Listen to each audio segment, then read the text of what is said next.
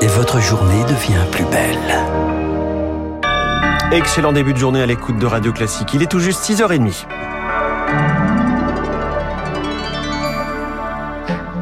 La matinale de Radio Classique avec François Geffrier. Et l'essentiel Charles Bonner commence ce matin avec la mort d'un grand nom du cinéma. Jean-Luc Godard, 91 ans, figure de la nouvelle vague, est mort hier chez lui en Suisse. Reconnaissable par ses lunettes au verre fumé, star des années 60 et révolutionnaire dans le monde du cinéma, Augustin Lefebvre. Oui, quand certaines se posent des questions. Qu'est-ce que je peux faire? Je sais pas quoi faire. Godard connaît la réponse du cinéma à sa manière. On ne fait pas un gros plan avec un grand angulaire, bon, ben on va le faire. On fait pas de travelling à la main, bon, ben on va le faire. Et ça correspondait à moi un désir de, de montrer que tout était permis. Puisque dans le cinéma français, c'était finalement un, un régime d'inquisition et de cellules et de compartimentage. Une nouvelle vague emporte le cinéma français pour accompagner le réalisateur, une bande à part. Ma bouche, mes yeux, mon nez, mes oreilles. Oui, tout. Brigitte Bardot et Michel Piccoli dans Le Mépris, Anna Karina et Jean-Paul Belmondo dans Pierrot le Fou, Bébel déjà avec Gene Seberg dans À bout de souffle. Je voudrais construire Roméo et Juliette. Oh là là, c'est bien des idées de filles ça. Provocateur, militant, il fait annuler le festival de Cannes 1968, parfois cryptique, son influence s'étend au-delà de nos frontières, exemple avec Quentin Tarantino.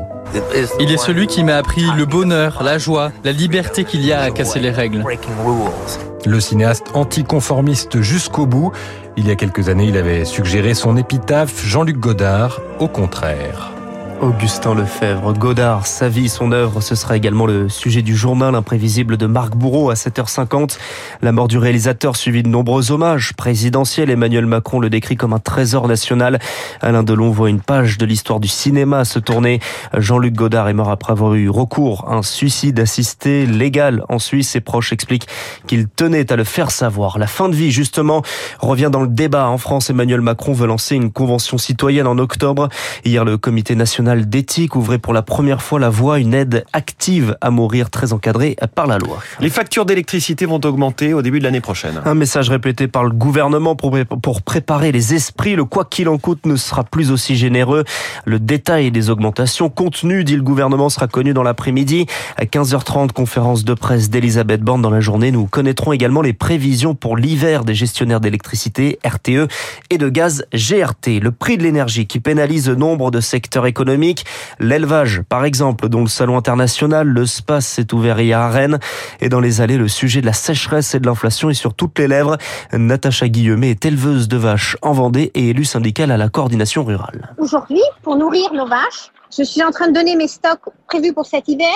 Qu'est-ce que je vais leur donner demain quand ça sera vraiment l'hiver puisque je suis en train de donner mon alimentation aujourd'hui? Tous les agriculteurs nous parlent de cette grande inquiétude. Certains font le choix d'acheter soit des compléments, soit un peu d'alimentation.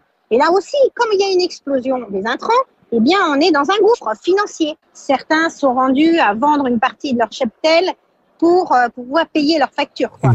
Par la sécheresse qui favorise également les grands feux. La Gironde est en proie depuis lundi à un incendie dans le Médoc. Pierre il n'est toujours pas maîtrisé. hein. Les pompiers ont continué de lutter toute la nuit. 300 hectares de forêts supplémentaires détruites depuis hier soir. 3500 hectares au total. C'est une estimation, il faut attendre le jour et la reconnaissance aérienne pour être plus précis. Depuis lundi, quatre maisons ont été détruites et sept pompiers légèrement blessés.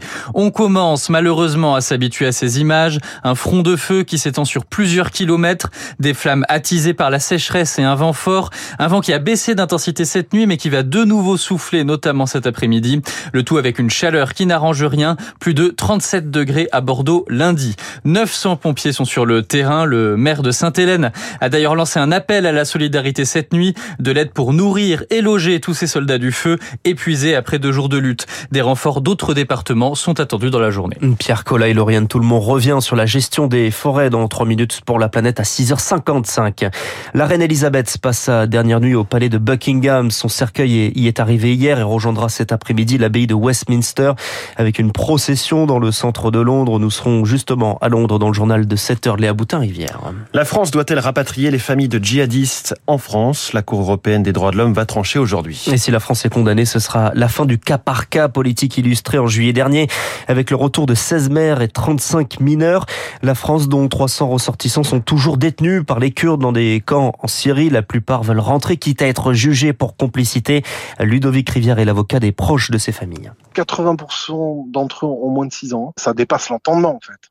Euh, aujourd'hui, on a des enfants français qui sont prisonniers, qui vivent dans des conditions absolument insalubres, qui ont des difficultés d'accès à la nourriture, à l'eau, euh, à l'éducation euh, euh, évidemment, laisser des enfants euh, aussi fragiles, aussi jeunes vivre dans ces camps de la honte, c'est assimilable à un traitement d'une telle intensité qu'il est qualifiable de torture. Clairement, euh, que des enfants français soient concernés par de telles conditions de détention inhumaines et pas à la hauteur de, de, de ce que sont les valeurs de la France. Un propos recueilli par Léonard Cassette. Du football dans ce journal, une soirée gâchée à Marseille. L'OM s'incline une nouvelle fois 1-0 à domicile contre l'Eintracht Francfort, dernier de leur groupe en Ligue des Champions. En tribune, l'ambiance tendue, des tirs de fumigène entre supporters français et allemands dont l'un est blessé, 17 personnes au total interpellées.